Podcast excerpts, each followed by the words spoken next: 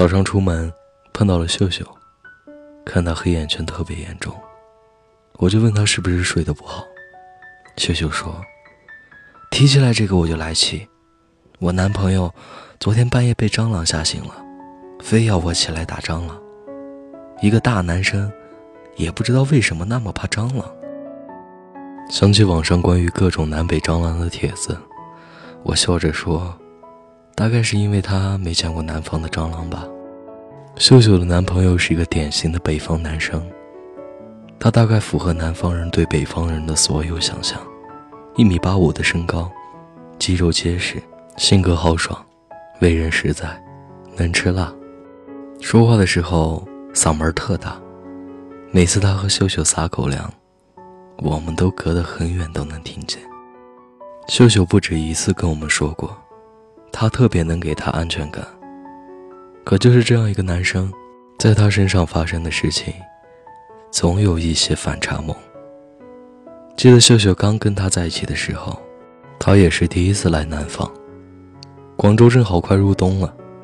收到寒潮预警的短信后，秀秀问他是不是不怕冷，男朋友特别得意地说，不怕，广州就算来了寒潮，温度也在0上，比起他们那儿积雪都快没过膝盖的深度，根本不算什么。就这个温度，他穿个衬衫外套就能过冬了。秀秀立马就信了，北方人果然是不怕冷的。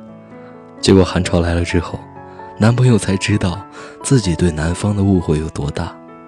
北方的冷是物理攻击，南方的冷却是魔法攻击。他立马带着秀秀去逛街，不顾他的反对，也给他买了一件羽绒服。他说，我这一个大男人都冻成这样，你一个小姑娘怎么可能不冷呢？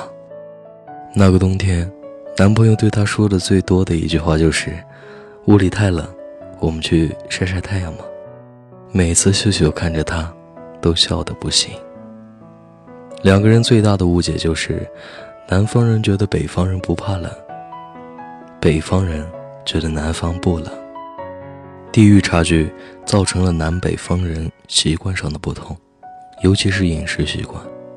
记得有段时间，秀秀工作很辛苦，男朋友很用心地给秀秀做了一顿饭，盛了满满1碗的排骨汤给她。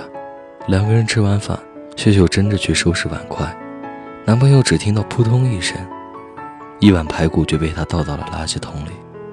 男朋友特别委屈地问她，我做的排骨不好吃吗？秀秀看着他一脸委屈的样子，一脸懵逼。男朋友解释了半天，秀秀才知道是怎么回事。原来北方人熬汤是为了吃里面的肉和菜，而在秀秀的眼里，那些只是汤渣儿。两个人在一起的日子里，像这样的误会不在少数。只是渐渐的，曾经爱吃辣的男朋友，在秀秀的面前也再也没吃过辣。端午节的时候，秀秀也会包一些加了蜜枣和豆沙的粽子给他。其实谈恋爱就像吃东西，每个人都有他自己的口味，你要做的不是把对方的口味扭转过来，而是包容彼此的不同。前几天微博上有一个很火的话题，南方人问一个问题，北方人来回答。从下面的评论就可以看出，两个地域的人之间存在很多误解。你可能作为一个南方人，不理解他为什么一周才洗一次澡，你可以不明白他为什么会觉得辣好吃，为什么他可以那么不拘小节。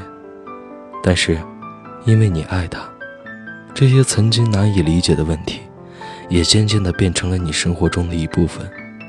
因为你爱他，所以这些他爱的终究会变成你爱的，他也会渐渐为了你改变，改变那些你所不能接受的。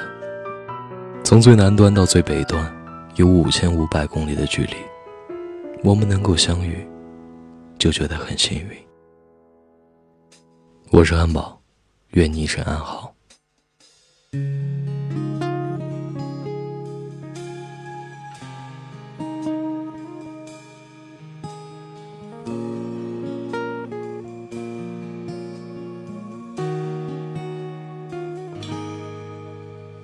为你我用的继续，漂洋过海的来看你。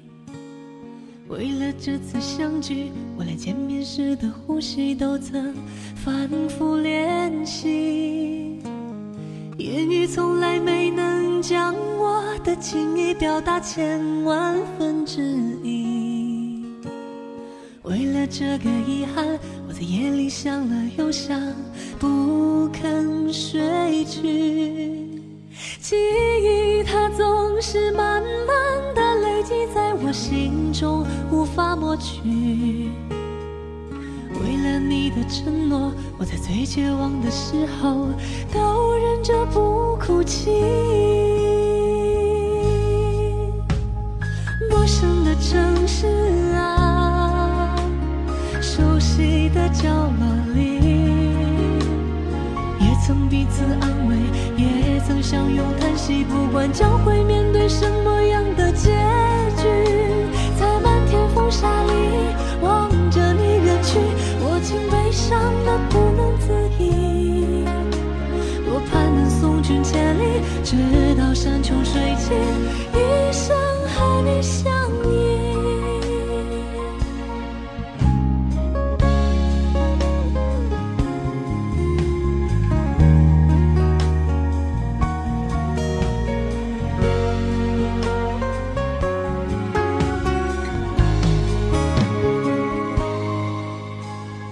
陌生的城市啊，熟悉的角落里，也曾彼此安慰，也曾相拥叹息，不管将会面对什么样的结局，在漫天风沙里望着你远去，我竟悲伤得不能自已。多盼能送君千里，直到山穷水尽，一生和你相依。多盼能送君千里，直到山穷水尽。